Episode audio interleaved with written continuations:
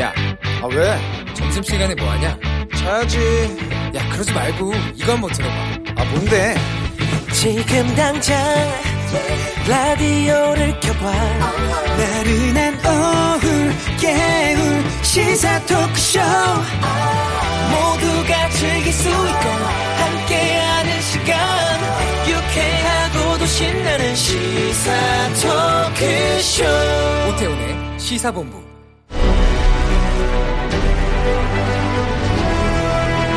김철민의 본부 뉴스.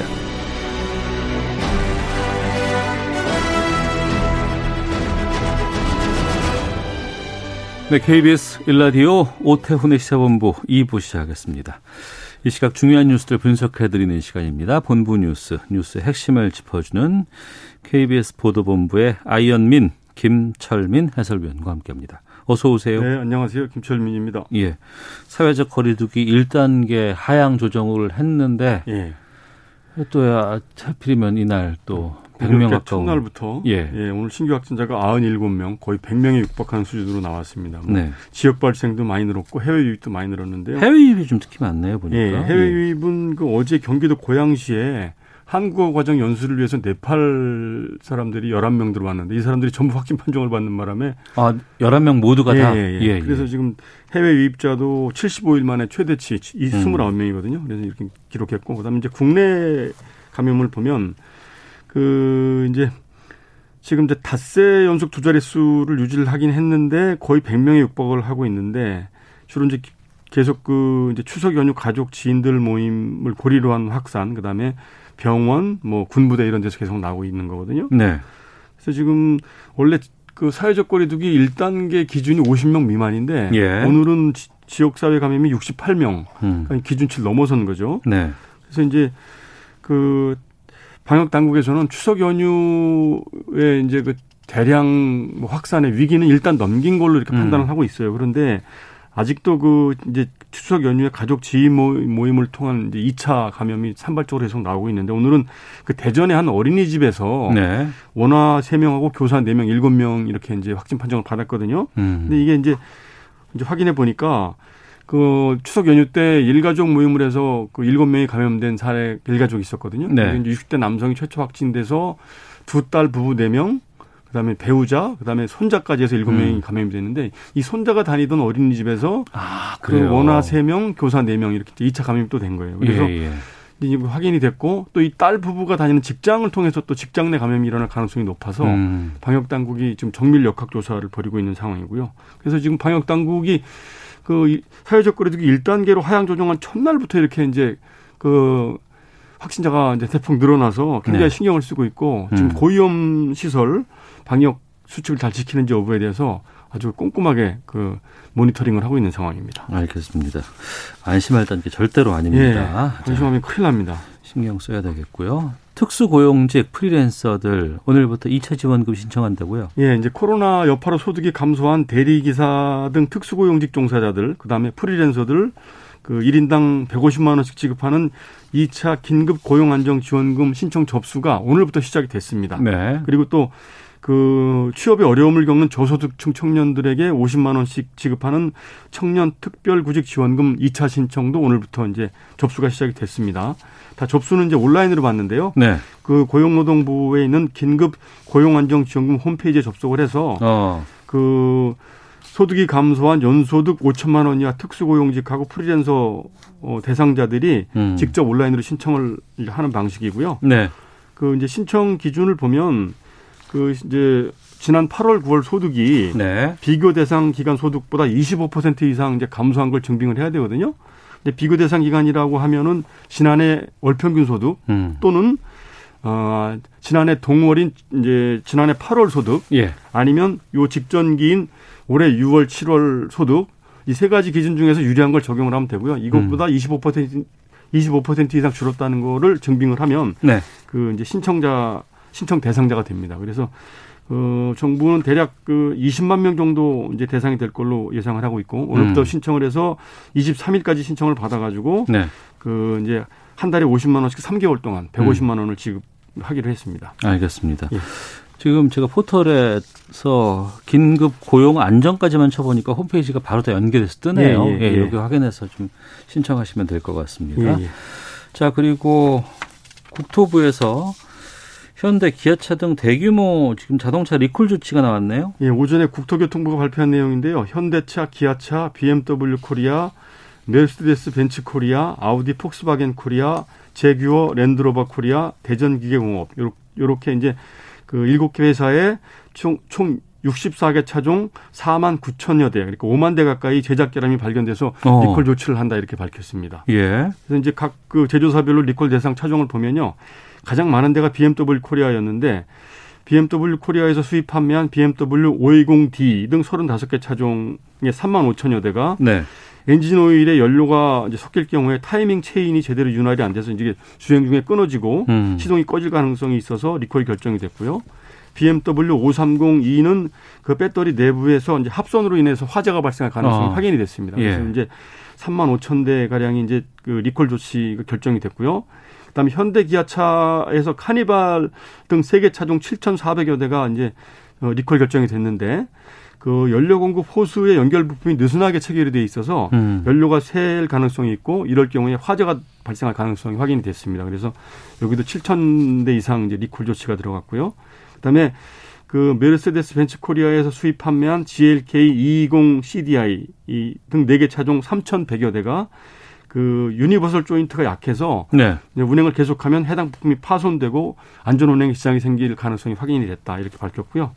이 밖에 뭐 아우디 폭스바겐 코리아나 재규어 랜드로버 코리아 대전기계공업 이런 데서 이제 그 여러 차종에 대해서 이제 리콜 조치가 결정이 됐거든요. 내 차가 리콜 받은지는 어떻게 알 수 있어요? 요거는 이제 그 홈페이지가 있습니다. 네. 그래서 그, 그 자동차 리콜 센터라고 음. www.car.go.kr 자동차 리콜 센터. 예, 이 예. 홈페이지에 들어가서 확인을 해 보시면 네. 그 본인 차량이 이제 리콜 연식이랑 이런 거 확인할 수 있겠죠. 되고 예. 다 무상 수리가 원칙이고요. 음. 이미 그 수리비를 이제 자비로 부담을 한 경우에는 그 제작사에 비용 보상을 신청을 하면 받을 수가 있습니다. 알겠습니다. 예.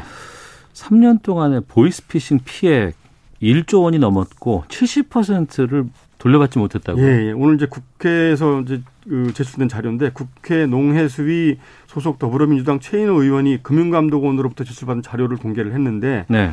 최근 3년간 그 18개 주요 시중은행의 보이스피싱 피해 금액이 1조 289억 원이었습니다. 그래서 1조 원이 넘었고 이 가운데 7,176억 전체 70% 이상이 피해 회복이 안 됐다고 그럽니다. 음. 그래서 이게 피해 금액을 규모, 규모별로 보면은 신한은행이 2,000억 원이 넘어서 가장 많았고 네. 그다음에 국민은행이 1,960억, 농협이 1,800억, 우리은행이 1,500억 정도 순이었고 음. 피해 금액을 환수받지 못하는 비율로 보면 수협이 81%로 가장 높았고요.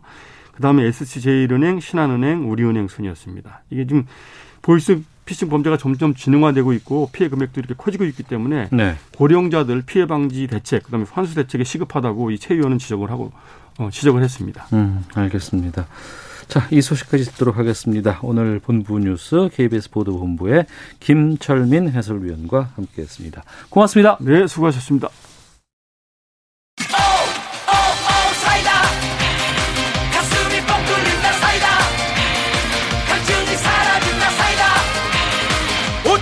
사이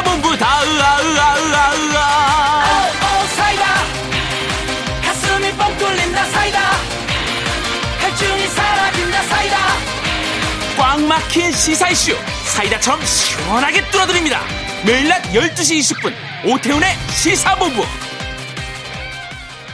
네, 1시 9분 지났습니다. 시사본부 청취자 여러분들의 참여 기다리고 있습니다. 샵 9730으로 의견 보내주시면 되고요. 짧은 문자 50원, 긴 문자 100원, 어플리케이션 콩은 무료로 이용하실 수 있습니다. 팟캐스트와 콩, KBS 홈페이지를 통해서 오태훈의 시사본부 지난 방송들도 다시 들으실 수 있습니다. 코너별로도 들으실 수 있고요. 유튜브를 통해 생중계되고 있습니다. 일라디오 혹은 시사본부 검색하시면 영상으로도 만나실 수 있습니다. 우리나라 둘러싼 치열한 외교 상황 명쾌하게 정리하고 분석하는 시간입니다. 외교 전쟁 외교부 전략기획관 지내신 가톨릭대 국제학부의 마상현 교수와 함께하겠습니다. 어서 오세요. 네, 안녕하십니까. 예. 어, 지난 토요일 10일 자정이었습니다.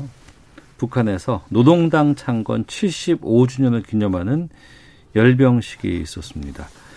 이 영상이 공개가 돼가지고 또 많은 분들이 또 보셨을 것 같은데 좀 하나씩 좀 짚어보겠습니다. 저희가 뭐 노동당 창건 75주년 행사는 크게 할 거다라는 얘기들은 좀 했었습니다만 이게 자정에 땅땅땅 띠 하니까 바로 시작했어요. 네. 이런 적이 없었다면서요. 네, 일반적으로는 오전 한 10시경에 네, 예. 하던 게 이제 일반적인 관례였는데 네. 이번에는 그 한밤중에 그 자정이 되면서 다시 말해서 날이 바뀌자마자 이제 음.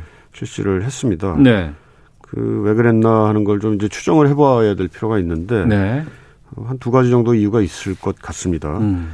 어, 물론 이제 추정입니다만 첫째는 그 해가 바뀌는 시간에 음. 그러니까 다시 말해서 날이 바뀌는 그 시각에 네. 함으로써 그날의 의미를 좀 더 부각시키자. 음. 뭐 그런 의미가 어, 있을 것 같고요. 과거에도 어, 김정은이나 또 이제 그 아버지인 김일성, 아니, 김정일이 그 역사적 기념일에 그 김정일, 김일성의 시신이 있는 그 금수산 기념 궁전을 참배하는데 그때 시간을 자정으로 했던 경우가 종종 있었다고 합니다. 아, 예. 그것은 그만큼 이제 그 날의 의미를 좀더 음. 어, 심각하게 받아들인다 또는 굉장히 무겁고 중요하게 보- 본다라는 그런 의미를 담는 의미가 하나 어, 있을 것 같고요. 예. 두 번째는 그 야간에 이걸 실시를 하게 되니까 아무래도 대낮에 하는 것과 다른 게 뭐냐면은 여러 가지 그 화려한 그 불꽃놀이라든지 음. 또 조명 같은 조명 같은 걸 쓸 수가 있고 또 예. 이번엔 그 TV 화면에서 많이들 보셨겠지만은 횃불을 들고 매스 게임을 한다든지 음. 이런 좀 다양한 그런 연출이 가능해진다는 또 측면이 아. 있겠습니다. 예. 그래서 이미 그 지난 8월 13일에 에, 김정은 위원장이 이제 정치국 회의를 회의를 에, 주재를 하면서 당창건 75돌 을 이제 굉장히 훌륭한 선물로 내놓을 수 있어야 되겠다. 대정치 축전이 되도록 하도록 이제 그 대책을 강구해라 이렇게 이제 에, 지시를 한 바가 있습니다. 그러니까 이게 이제 훌륭한 선물이 돼야 되는 건데 음. 누구에 대한 선물이냐? 그것은 이제 북한 주민들에 대한 선물. 그러니까 이것을 굉장히 성대하고 또 화려하고 어, 그야말로 많은 볼거리를 제공을 함으로써 네. 이것이 예, 북한 주민들에게 선물이 될 수 있도록 음. 하자라는 또 취지가 상당히 반영된 거 아닌가 싶습니다. 네. 영상들 나중에 좀 보니까 저렇게 많은 인원들이 모일 수 있구나. 또 일사불란하게 잘 모일 수 있구나라는 네. 게좀 놀랬고 마스크들을 아무도 안 썼더라고요. 글쎄 말입니다. 왜 그랬을까요?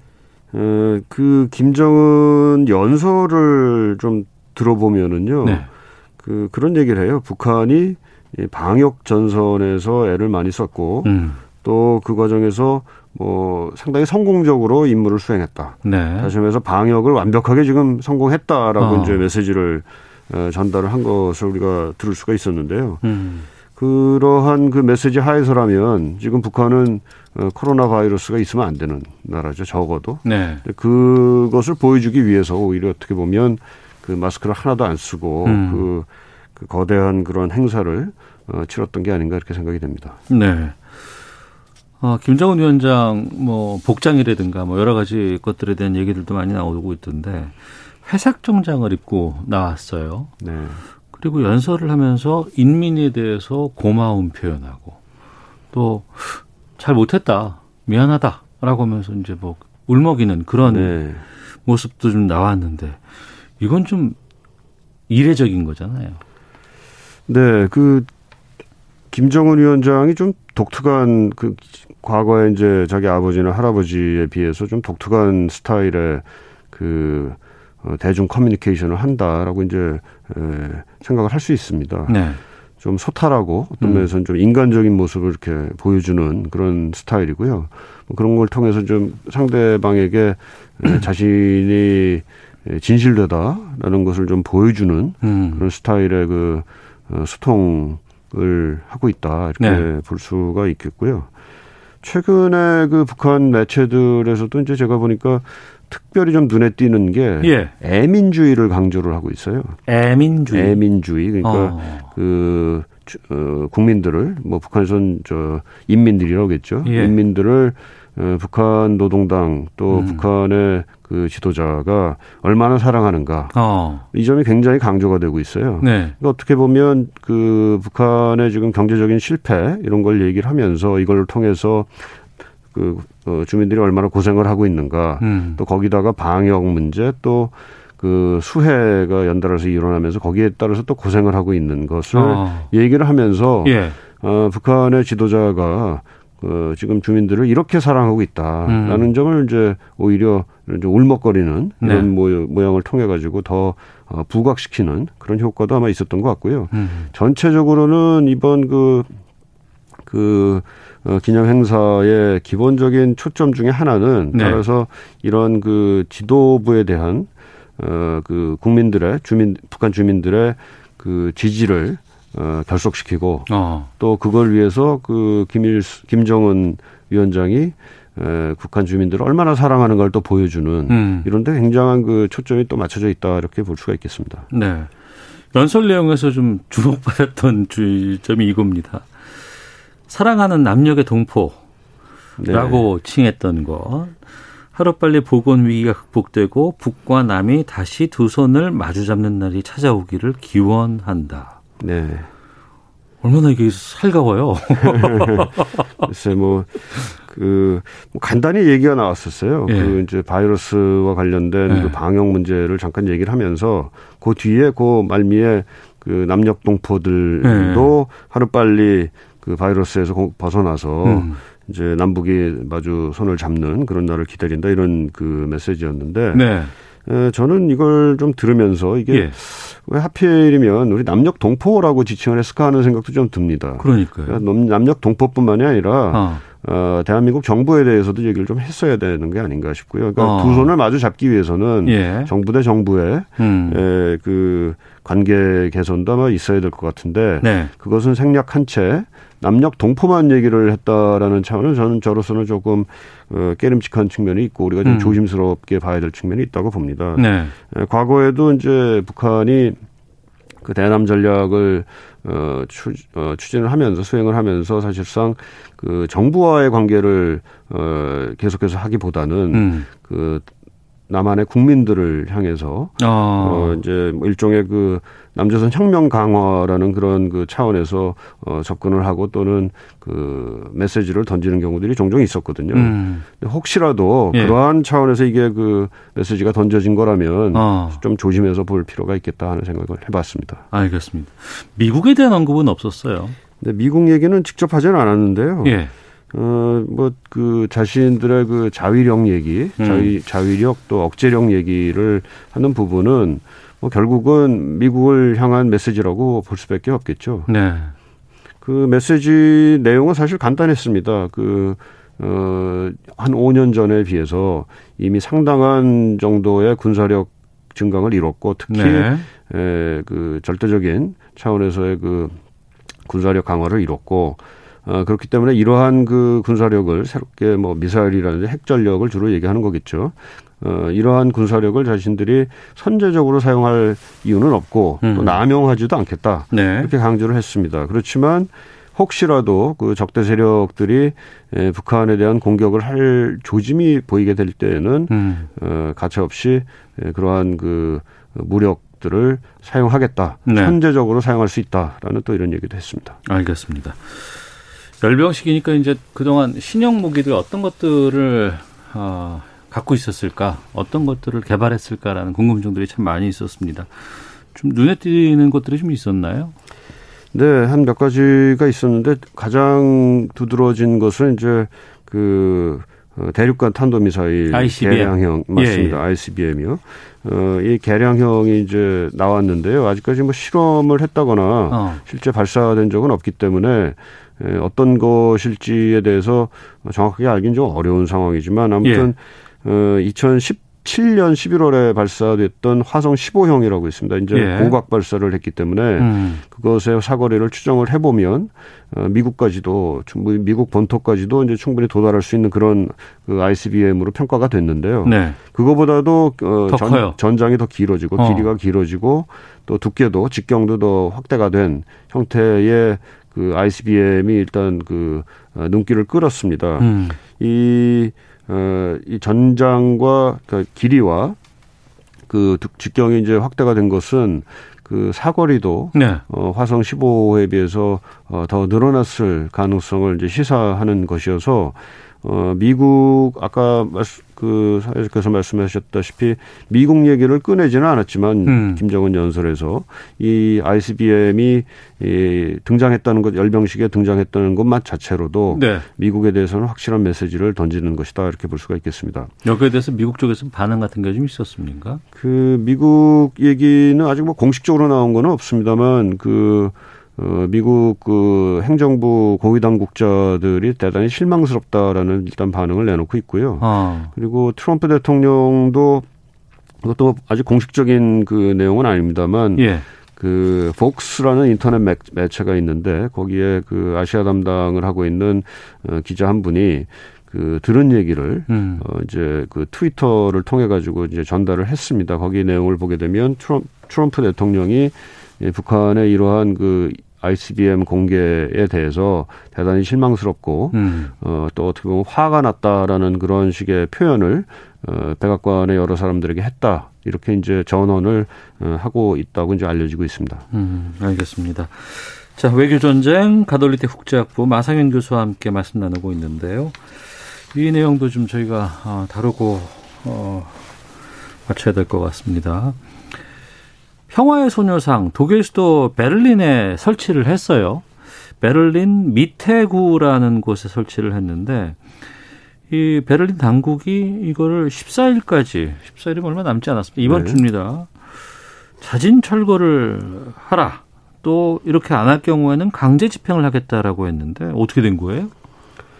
예, 그 베를린 그 미테라는 이제 구 이름입니다. 미테구가 그 거기에 이제 우리 코리아 협의회라는 그 시민단체에서 한국 관련된 어, 독일의 시민단체에서 어, 설치를 주도해서 그 소녀상이 설치가 됐습니다. 네. 어, 근데 이제 그, 어, 얼마 지나지 않아서 그게 이제 그 7월, 지난 7월에 최종 허가를 받았고요. 설치하는 게. 그리고 얼마 전에 지난달 말에 이게 최종적으로 설치가 됐는데 네. 이게 설치가 되자마자 그 밑에 구청에서 어, 설치한 거를 치워라. 음. 철거를 해라라는 명령이 떨어진 겁니다. 허가를 받고 설치하지 않았을까요? 그렇습니다. 허가를 다 받고 한 건데 네. 그 치워라라는 그 명령이 내려졌고요. 그, 어. 그 이유를 든 것은 네. 어, 사전에 이 코리아 협의회 쪽에서 그, 이 여기 이제 비문을 설치를 했는데 네. 그 비문 내용에 대해서는 보고를 하지 않았다라는 음. 얘기고 그 네. 비문 내용에는 이제 그 일본의 위안부 문제에 음. 대한 그 배경을 간략- 간략하게 이제 설명을 한 걸로 이제 나와 있습니다. 네. 어, 그래서 이게, 어, 어떻게 보면 밑에 구청 입장에서는 한국과 일본의 분쟁 사안인데, 음. 이 분쟁 사안이, 에, 베를린시 미테구라는 그, 곳에 이제 어떻게 보면, 어, 파생돼서 나타날 수가 있는 그런 우려가 생겨서, 네. 그 양국 간의 분쟁 문제를 어, 베를린이 끼어들 문제는 아니다라는 판단을 해서 이걸 치워라라고 이제 얘기를 했다고 합니다. 네. 어, 그렇지만 그 코리아 협의회 쪽 입장은 애초에 그, 그 구청에서 그 비문에 대한 요청이 없었고 비문 내용을 보고하라는 요청도 없었고 어. 어, 또 만약에 비문이 실제로 문제가 된 것이라면 그 비문을 뭐 가린다거나 아니면 그렇죠. 뭘- 비문 네. 자체를 치우라는 얘기를 할 수는 있는데 예, 예. 비문만 치우라 이렇게 얘기할 수가 있을 텐데 어. 그게 아니라 소녀상 자체 전체를 다 치워라 한다는 것은 에, 좀 합리적이지 않다 이런 음. 좀그 반응을 내놓고 있습니다. 그리고 지금 그 얘기가 나오는 것은 이게 그 밑에 구청에서 그 자체적으로 이런 판단을 내리게 된 것이라기보다는 네. 어, 현재 일본 공관이라든지 또 최근에 그 일본 그 모데키 도시미츠 외무상이 그 독일의 하이코 마스 독일 외국, 외교부 장관하고 이제 그 화상 회의를 한 게 있는데 네. 그 화상 회의에서도 이 소녀상 문제를 일본 측에서 이제 거론을 하면서 어. 철거를 요청을 했다고 합니다. 그래서 예. 이러한 그 일본의 그 외교적 압력이 음. 그 비문을 철거하도록 하는 그 배경이 되지 않았나 하는 그런 의혹을 지금 어, 어, 제기하고 있는 중입니다. 네. 이 코리아 협의회가 법원에 가처분 이거 철거하지 말라는 가처분 냈다고 하는데 이- 그럼 이후에 어떻게 되는 거예요?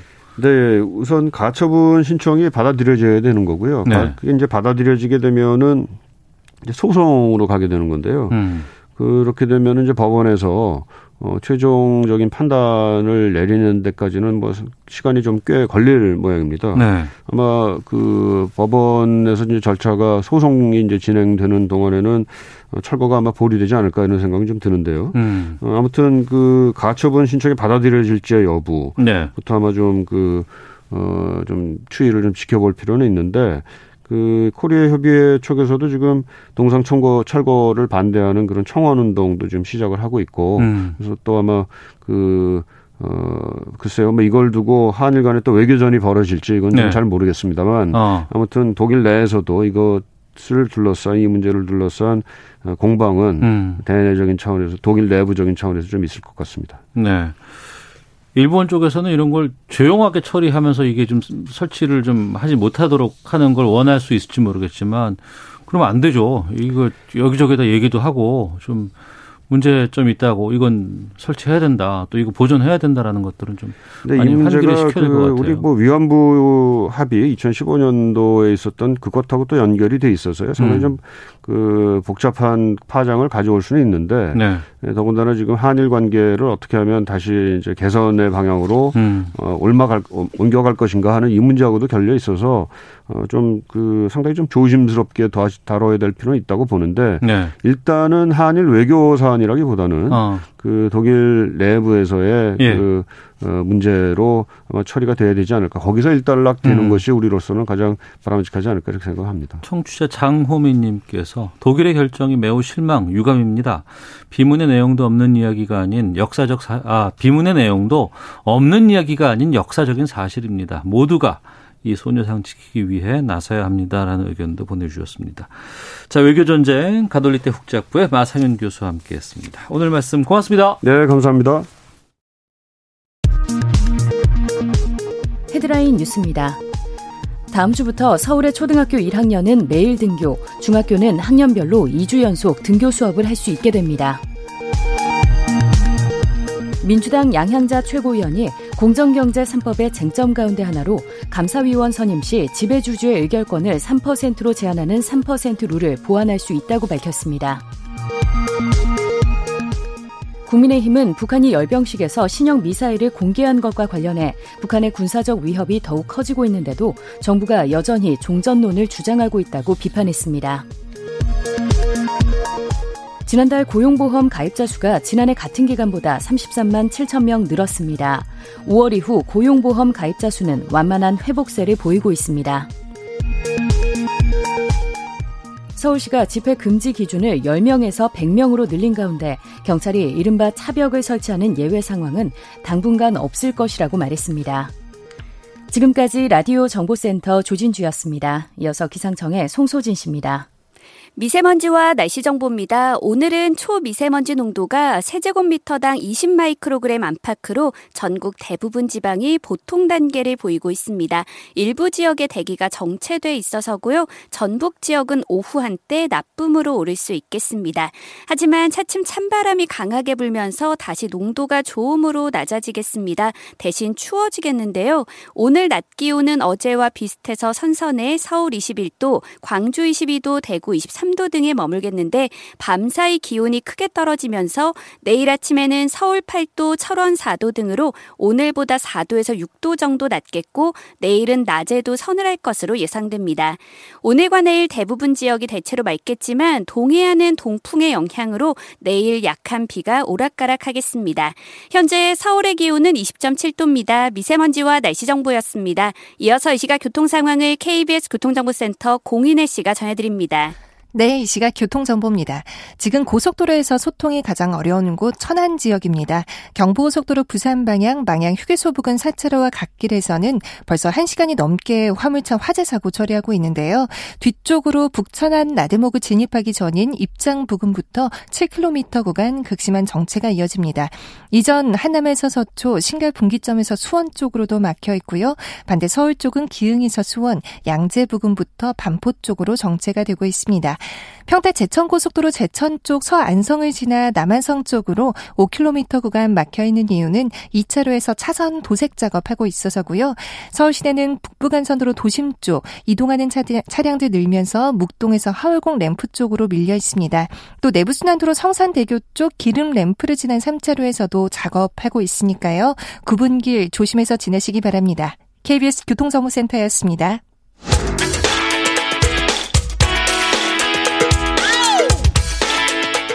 오태훈의 시사본부는 여러분의 소중한 의견을 기다립니다. 짧은 문자 50원, 긴 문자 100원의 정보 이용료가 되는 샵 9730, 우물정 9730번으로 문자 보내주십시오.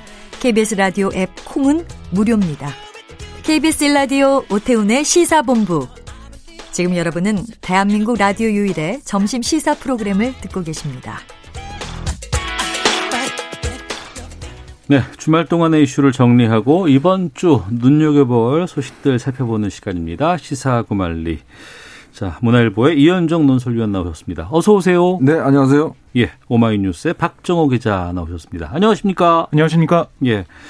21대 첫 국정감사 벌써 중반으로 접어들고 있습니다. 처음에 시작할 때만 해도 첫 국정감사였고 또 여러 가지 이슈들이 많았습니다. 추미애 장관 문제 또 공무원 피격 사건 문제 여러 가지들이 있어서 좀 어 뭔가 큰 거 좀 나오지 않을까 싶었는데 별게 없다. 초반에는 좀 그런 모양새인 것 같아요. 두 분 의견부터 좀 어떻게 보고 계신지 좀 여쭙겠습니다. 그 지금 원래 국정감사는 뭐 야당의 장이라고 할 정도로 예, 예. 그러면서 야당에게 이제 어, 여러 가지 따질 수 있는 절호의 기회거든요. 네. 근데 지금까지 국감이 진행된 걸 보면 뭐 참 기대에 너무 못 미쳤다는 생각이 어, 들어요. 예. 저는 아마 그 패착으로 첫 번째로는 이 상임위원장을 예. 사실은 전부 다 여당한테 주, 주무로 해서 어. 어, 사실 이 증, 증인 신청이라든지 참고인이라든지 이런 예. 부분에 전혀 힘을 쓰지는 못했어요. 아. 그러니까 사실 저는 그 전략적 미수라고 봅니다. 예. 왜냐하면 이제 법사위를 고집하는 것 때문에 예, 예. 나머지 상임위도 다 줘버렸거든요. 예, 예. 근데 문제는 지금 국방이나 농해수위나 전방위로 나오고 있어요. 예. 그렇다면 최소한 예를 들어서 여당, 야당이 상임위원장 하나 더 맡고 있었으면 아. 증인 문제나 이런 거에 있어서 실제로 어떤 어, 출석시키는 가능성이 있었거든요. 근데 문제는 상임위원장이 전부 다 여당이라 그러니까 어. 이거 뭐 힘을 쓸 수가 없는 거죠. 네, 네. 그러니까 결국은 지금 야당의 전략에 지금 패착이 나타나고 있다라는 측면이 하나 있고요. 음. 또 하나는 야당 의원들이 정말 이 존재감이 없다는 좀 생각이 들어요. 야당 의원들이 존재감이 없다. 몇몇 의원들 빼놓고는 그 103명이나 되는 의원이라면 꽤 많은 숫자입니다. 그렇죠. 예. 그러면 거기에 보좌진까지 합하면 예. 국회의원 한 명당 보좌진들 한 아홉 명 정도 될수 있거든요. 음. 정말 죽기 살기로 하면 네. 충분히 자기가 했던 성과를 낼 수가 있어요. 그럼에도 불구하고 지금 국감에서 나오는 걸 보면 뭐 몇몇 의원을 제외하고는 음. 거의 언론에 존재감이 없다는 건데요. 아, 기자들이 뭐 문제 되는, 되는 거 질의하는데 이걸 안 써주겠습니까? 네, 네. 근데 안, 그걸 없으니까 안 써주는 거 아니겠어요? 아, 없어 없으니까 안 써준 거다. 그렇죠. 예, 왜냐하면 예. 이게 이제 제가 국회를 출입해 봐도 네. 이 질의가 어느 정도 이게 좀, 어, 내용이나 팩트나 이런 것들 좀 깊게 파고 들어가고 음. 그 부처의 문제점을 하면 당연히 기자들이 이거 뭐 매일같이 눈을 또 부릅뜨고 있는 거거든요. 네, 네. 근데 그럴 만한 이게 거리가 없다는 거죠. 어. 그럼 그만큼 뭐냐면 의원들이 여전히 야당 의원들이 이 부분 관련해서 핵심을 못 짚고 있다. 아. 또각 부처 상임위의 각 부처의 어떤 업무에 대해서 제대로 지금 뭐 파악을 못 하고 있다라는 그런 단적인 예가 있는 것 같아요. 예. 그러다 보니까 오늘 지금 그 주호영 원내대표가 하여튼 반 정부의 어떤 이런 문제를 집중적으로 좀 하라고 특별 지시를 했다고 하는데 아. 글쎄요 여전히 제가 볼 때는 아마 예전에 지금 현재 여당이 야당 시절에는 이러지는 않았어요. 어. 정말 많은 의원들이 국감 스타도 나오기도 했고 예. 또 나름대로 준비도 많이 하고 했거든요. 어. 그만큼 어떤 면에서 보면 정권 교체에 대한 열망 또 이런 것에 대한 게 있었는데 글쎄요 국민의힘 의원들 같은 경우는 정말 기대 이해합니다. 어. 법사위원장 자리 사수하겠다고 내던졌던 그 그때 9대 7이었나요? 네. 11대 7 로. 뭐 11대 7. 아, 11대 네. 7. 뭐 이렇게 얘기했을 때 그 자리들이 지금의 이 국정감사 시작하면 상당히 좀 아쉽다. 뭐 이런 부분들이 좀 나오는 것 같고요. 어, 박정호 기자는 어떻게 보고 계십니까? 제가 할 말을 다 해주셔가지고요. 저 다 동감을 하고요. 예.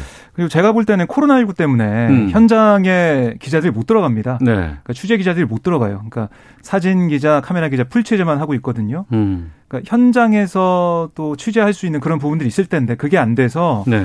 오히려 더 국감이 아, 재미라고 할까요? 그 흥미가 좀 떨어지지 않았나 그런 생각도 들고요. 음. 또한 가지 이제 언론이 일주일 지난 다음에 뭐 별게 없다, 맹탕 국감이다 이렇게 얘기하는데 네. 물론 국회의원들이 잘 준비를 못하는 부분도 있었겠죠. 어. 하지만 그동안 좀 관성적으로 언론들이 예. 뭔가 좀 싸우고 어. 뭔가 그 이슈가 되는 그런 부분을 부각이 되고 어. 이른바 조회수가 좀 많이 나오는 예, 예. 뭔가 이- 그런 보도만 집중해서 생각하지 않았나. 어. 그러니까 정책을 잘 알려지지 않은 그런 중요한 정책들을 발굴해서 뭐 의원실이 뭐잘 아, 보도 자료를 못 내놓는다 하더라도 그 어. 취재를 통해서 좀더 아, 민첩하고 심층 음. 있게 보도하면 좋지 않았을까 네. 이런 생각도 듭니다. 어, 뭔가 막 고성이 오가고 뭐 여러 가지 좀그 네거티브적인 것들이 많이 있다 그러면은 정책 국감으로 가야지 왜 이렇게 하고 있냐라고 비난을 하는데 언론 쪽에서 네. 정작 정책 국감 또 하게 되면은 또 그건 쓸 게 또 없다 뭐 이런. 얘기들 뭐 이런 아, 얘기를 하죠. 나올 수도 있겠군요. 네. 오늘 법무부 국감에 대한 관심도가 높았습니다. 추미애 장관이 이제 출석을 하고 있기 때문에 오전에 지금 어떻게 진행됐어요? 오전에 아수라장이 됐습니다. 아 그래요? 네. 그러니까 이게 아, 추미애 장관과 국민의힘의 전주혜 의원 그 예. 질의 과정에서 어. 또 이제 불거진 게 아들 의혹이었습니다. 예. 그러니까 이 추미애 장관이 보좌관한테 지시를 한 적이 없다고 하는데 지시했지 않냐? 음. 이게 전주혜 의원의 지적이었고요. 네. 거기에 대해 추미애 장관은 난 지시한 게 아니다. 음. 아들한테 온 그 지원 장교의 번호만 전달했을 뿐이다. 네. 그러니까 지원 장교님 하고 번호가 돼 있는 거 보면 음. 만약에 내가 지시했다면 지원 장교나 대위라고 번호가 있어야 될 텐데 그게 아니라 아들의 그 메시지만 그대로 전달했기 때문에 네. 지시한 게 없다라는 음. 주장을 하면서 맞섰거든요. 네. 거기에 뭐 장재현 의원이 아니 뭐 그렇게 여러 가지 이 그 질의 과정에서 뭐 음. 끼어드는 모습이 있었고 그러자 여당에서도 김남국 의원을 포함한 다른 의원들을 끼어드는 모습이 있어서요. 네. 서로 뭐 예의를 지켜라. 어. 뭐왜 끼어드냐 이런 좀 말싸움을 하다가 예. 오전 뭐 질의 다 못하고 어. 한 12시 정도 다 돼서 그 정도의 파행으로 그냥 오전 질의가 마무리가 됐습니다. 오후 2시 되면 뭐 다시 또 재개되지 않을까 싶은데 어떻게 보셨어요, 오전 상황은? 참 저는요 추미애 장관이 정말 제가 국어를 다시 배워야 될 정도로 음. 아니 예를 들어서 본인이 그렇게 국회에 나와서 어, 보좌관한테 이야기를 한 적이 없다라고 이야기를 했으면 네. 그, 그게 검찰 수사에서 보좌관하고 카- 카카오톡 메시지를 여러 차례 했으면 음. 최소한 미안하다는 이야기는 해야 될 거 아닙니까? 예. 근데 오늘 나와서 한 대답을 보면 님자를 붙였기 때문에 이거는 지시가 아니다라는 이야기를 음. 해요. 예. 제가 볼 때는 이게 아니 그러면 예를 들어서 다른 사람이 전달하더라도 그 전달받은 걸 전달하는 사람은 그 전달한 사람이 주체가 누구냐에 따라서 보좌관이 가지고 있는 무게가 다를 거 아닙니까? 음. 예를 들어서 제가 전달하는 거하고 그다음에 오행커 전달하는 거하고는 이게 다르잖아요. 의미 네. 자체가. 받아들이는 사람 입장에서는. 어. 근데 그거를 본인이 아들 거를 받아 전달했는데 그거는 지시가 아니다?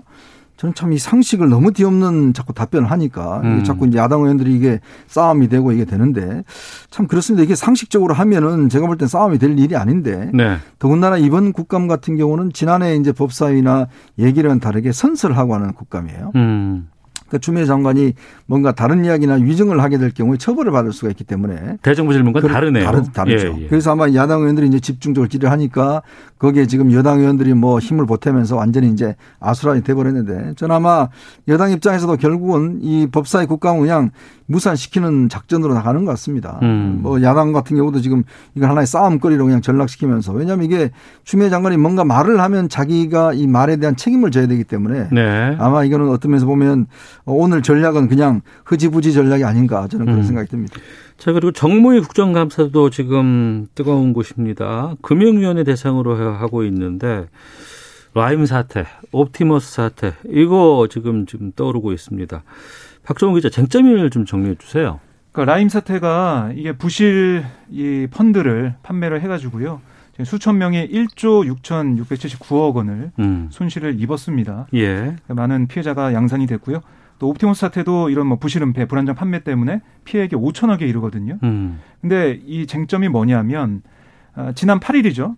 라임자산운용 전주인 김봉현 전 스타모빌리티 회장이 서울 남부지법에서 열린 그 이모 전 스타모빌리티 대표 공판에 나와서 네. 강기정 전 청와대 정무수석에게 금융감독원 조사 무마를 청탁할 목적으로 지난 7월에 서울 한 호텔 커피숍에서 5만 원짜리 현금 다발 5천만 원이 담긴 쇼핑백을 다른 사람, 그러니까 이 전 대표에게 전달했다 이런 주장이에요. 네. 그 공판에 나와서 이런 얘기를 한 거죠. 음. 그러니까 이 전 대표는 강 전 수석을 만난 것은 인정하면서도 김 전 회장에게 돈 받은 사실 부인했고요. 네. 강전 수석은 오늘 이 검찰에 고소장을 냈습니다. 어. 이게 완전한 사기 날조다. 명예훼손 위증죄 명예훼손. 그렇습니다. 어. 그리고 고소를 했고요. 그리고 또 한 가지 뭐냐면 민주당 이낙연 대표가 옵티머스 자산운용 관련 업체인 트러스트올에서 복합기 임대료를 받았다. 복합기.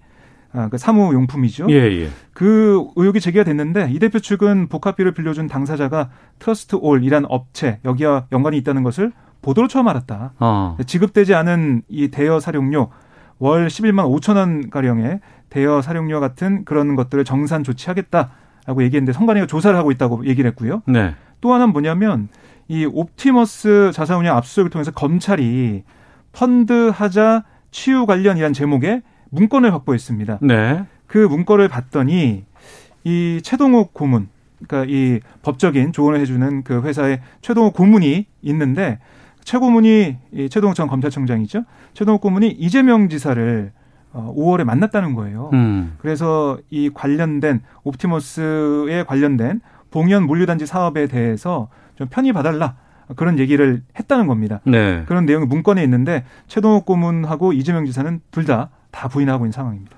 금융 관련 문제라고 볼 수는 있지만 이 라임 옵티머스 사건은 다 지금 그 검찰에서 수사가 진행 중인 것으로 알고 있습니다. 네. 이현정 논설위원께서는 지금 어떻게 보고 계세요? 그러니까 이게 지금 문제가 굉장히 피해자가 많고 한데 이게 네. 사실은 권력형 비리라는 의문이 있어요. 예. 그러다 보니 이게 이제 검찰 수사를 진행을 하고 있는데 이게 이제 지지부진하게 진행되는 데다가 어. 검찰이 의도적으로 수사 내용을 좀 이렇게 은폐했다라는 의혹들이 있습니다. 예. 지금 좀 전에 이야기하신 김봉현 지금 전 스타모빌티 회장 증언 같은 경우도 이미 지난 4월에 음. 검찰에서 진술을 한 내용이에요.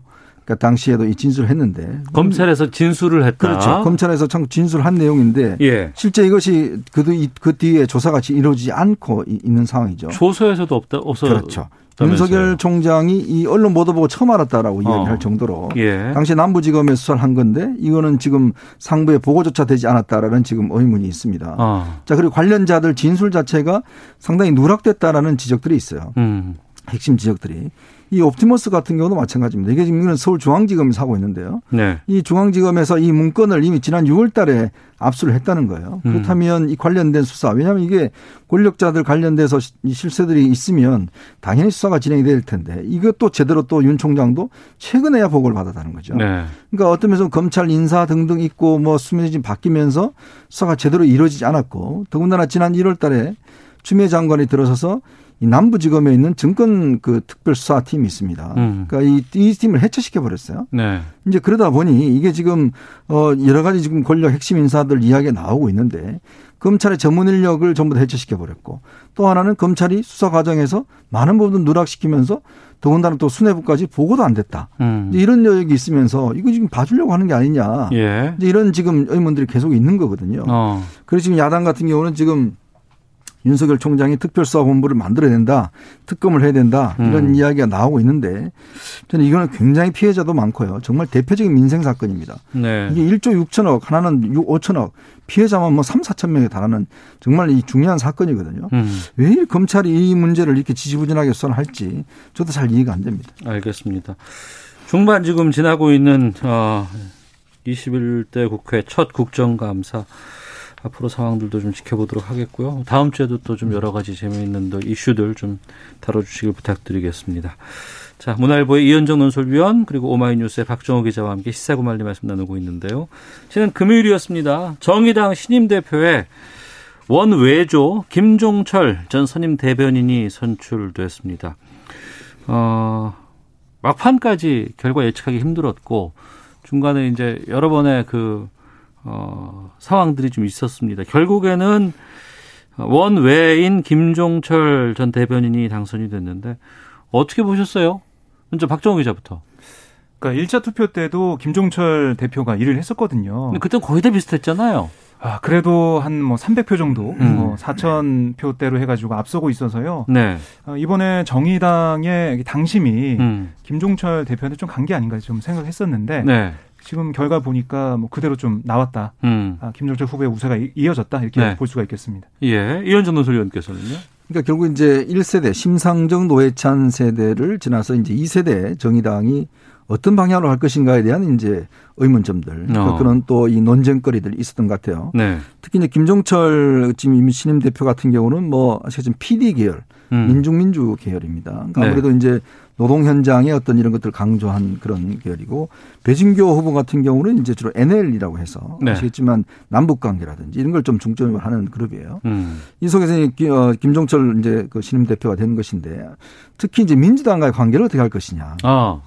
여기에서 이제 아마 선거에서 중요한 쟁점이 되고 이것 때문에 합종 연행이 있었던 것 같습니다. 네. 즉, 그 예전 같으면 뭐 민주당 이중대다, 민주당이 따라가면 뭐 1.5 정당이다, 뭐 이런 이야기 있었지 않습니까? 근데 지난 총선에서 어떤 면에서 보면 상당히 배신감을 느꼈죠. 음. 선거법 개정이라든지 통해서. 그러다 보니 당내에서는 이제 우리가 독자의 길을 가야 된다. 즉, 어떤 면에서 보면 이제 우리가 대결 구도로 가야 된다는 견해가 있었고, 네. 결 거기에 힘을 많이 실어준 것 같습니다. 어. 즉, 김종철 이번엔 신임 대표 같은 경우는 이제는 독자 노선을 가자. 음. 그리고 민주당과도 경쟁 관계로 가자. 막 네. 이런 노선을 취해서 저는 뭐 어떤 면에서 보면 어 영국의 노동당이라든지 다 면에서 보면 이런 식으로 출발했고 특히 또 한국적 노동 현실을 보면 주로 이제 대기업 위주의 노조 운동이 지금 주를 이루고 있지 않습니까? 네. 우리 노조 결성률이 그렇게 많지가 않습니다. 그렇습니다. 10% 10% 내년이에요. 정도밖에 안 돼. 네, 근데 네. 그동안 보면 이 항상 대기업 노조 중심으로 민주당이 보면 노총이라든지 이렇게 음. 민노총 손을 잡고 해왔는 거거든요. 네. 그러면 실제로 많은 노동자들이 어쩌면 자기의 주장과 이 요구들이 외면돼 왔던 상황에서 음. 정의당은 거기에 이제 편성을 했단 말이죠. 예. 그렇다면 앞으로 이 김종철 후보 같은 경우는 결국은 이 어쩌면 조직화되지 않은 노조다. 김종철 대표가 됐죠. 대표가. 되면 예, 예. 결국 이제 그 부분에 어떤 면에서 보면 어, 이 어떤 조직화를 하고 음. 또 지지를 얻을 것인가. 저는 이게 앞으로 어, 이 정의당의 어떤 관건이 아닌가 그런 생각이 듭니다. 네. 어, 박정호 기자는 그 김종철 대표 당원들의 선택을 받은 이유 뭐라고 보세요?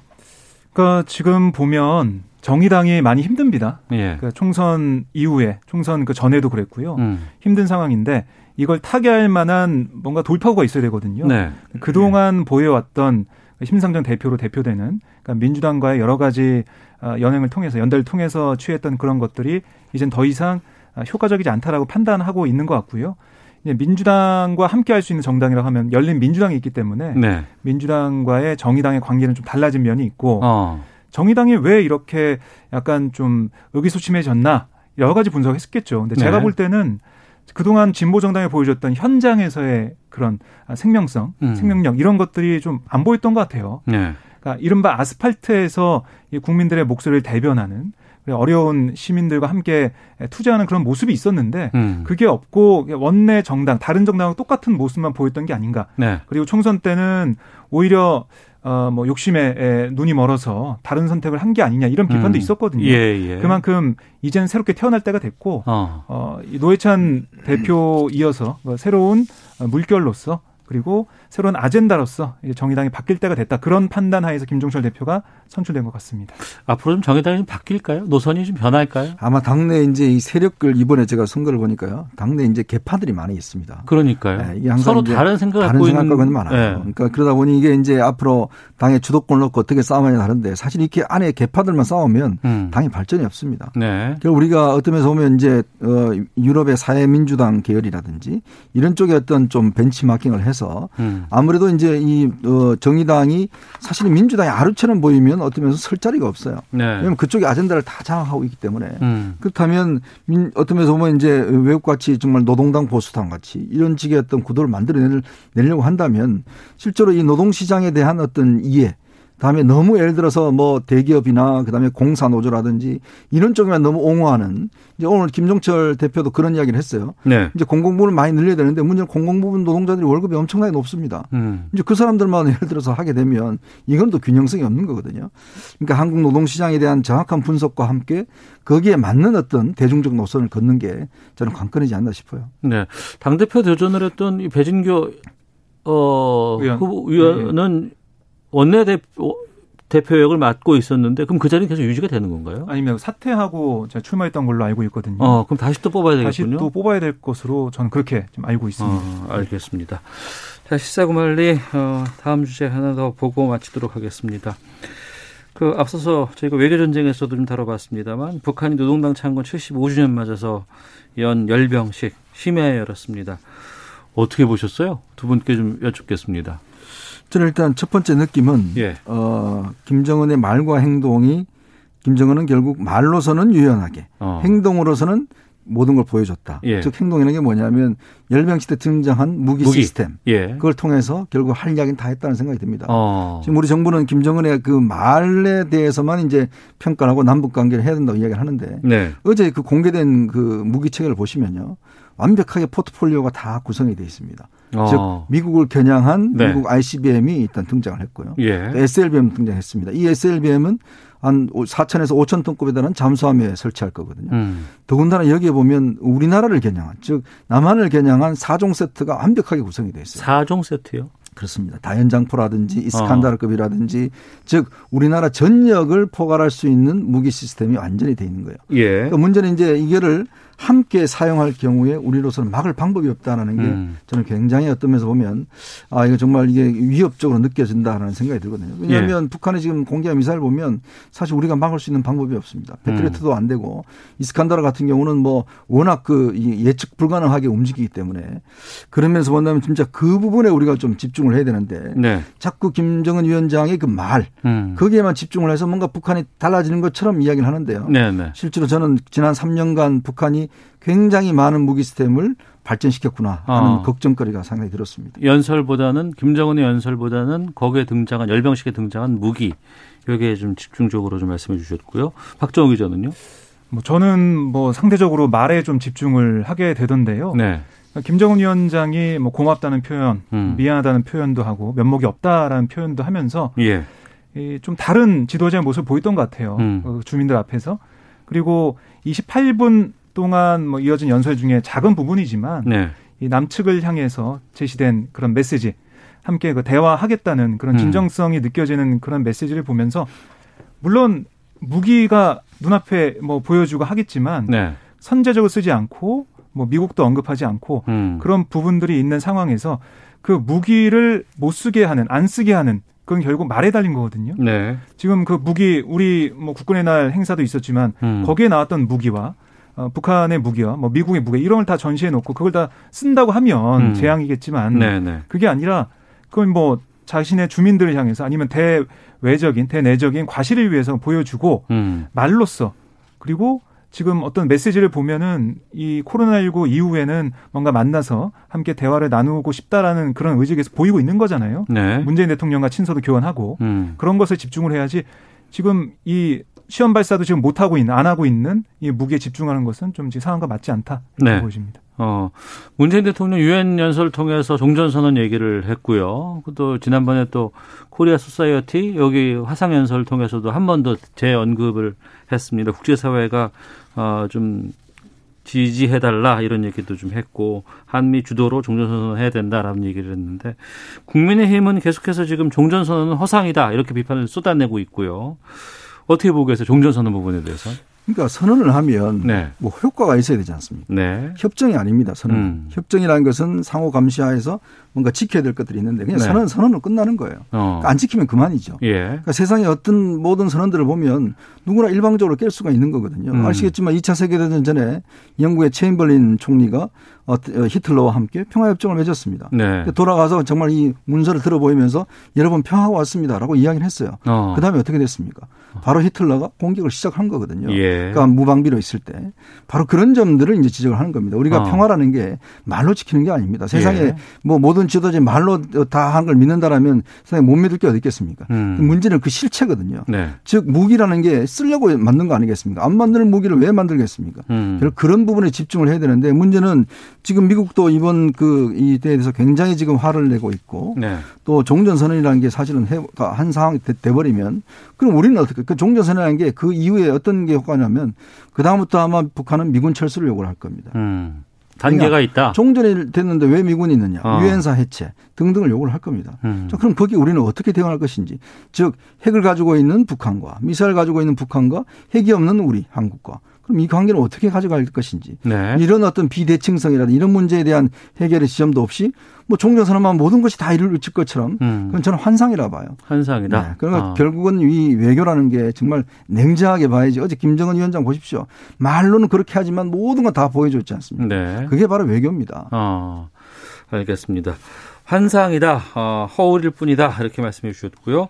박정우 기자 의견 듣겠습니다. 그러니까 종전선언부터 시작이 된다고 봐요. 지금 네. 이 상황에서 할 수 있는 것들, 그러니까 음. 한반도 평화 프로세스를 향해서 갈 수 있는 그런 첫걸음이 종전선언이 될 거로 보여지고요. 네. 종전선언 하게 된다면 그런 평화의 동력을 삼아서 더 앞으로 갈 수 있는 거고 그러니까 상황을 계속 비관적으로 본다면 뭐 두렵고 공포감 느끼고 무섭죠. 음. 하지만 좀더 어, 낙관적으로 긍정적으로 그러니까 새로운 방향으로 우리가 지금 걸어보지 못한 그 길을 바라보고 걷는다면 네. 이 남북 간의 평화 그리고 뭐 북미 간의 평화 비핵화 협상 이런 것도 아마 잘 되리라고 생각을 하고요. 어. 지금 뭐 미국 대선이 어떻게 될지 모르기 때문에 북한도 예, 예. 어쨌든 지금 아, 얘기를 해왔던 그런 무기나 이런 것들은 계속 개발해 나가고 있는 상황이겠죠. 음. 그걸 아무것도 안 하고 있으면 대미 협상에 떨어지잖아요. 네. 그런 면에서 좀 볼 수 있다고 보고요. 어. 종전 선언으로부터 아, 우리 정부 입장이나 또 민주당의 입장을 보면 종전 선언부터 시작한다 이렇게 보고 있는 것 같습니다. 예. 참 올해는 코로나 19 때문에도 그랬고 또 지금 여러 가지 뭐 외교적인 상황들 또 올 초에 4월만 하더라도 지금 남북 그 연락사무소 폭발이라든가 네. 여러 가지 부분들이 좀 어려운 부분들이 있었습니다. 또 이제 하반기에는 미국 대선 이후에 이거 어떻게 좀 전개될까라는 것들도 좀 지켜보도록 하겠습니다. 변수가 상당히 좀 많은 그런 아, 남북 관계, 한미 관계, 북미 관계가 아닌가 싶습니다. 자, 시사구말리 문화일보의 이현정 논설위원 또 오마이뉴스의 박정호 기자 두 분과 함께했습니다. 두 분 말씀 고맙습니다. 네, 고맙습니다. 고맙습니다. 예. 오태훈의 시사본부 마치겠습니다. 내일 오후 12시 10분에 다시 인사드리겠습니다. 안녕히 계십시오.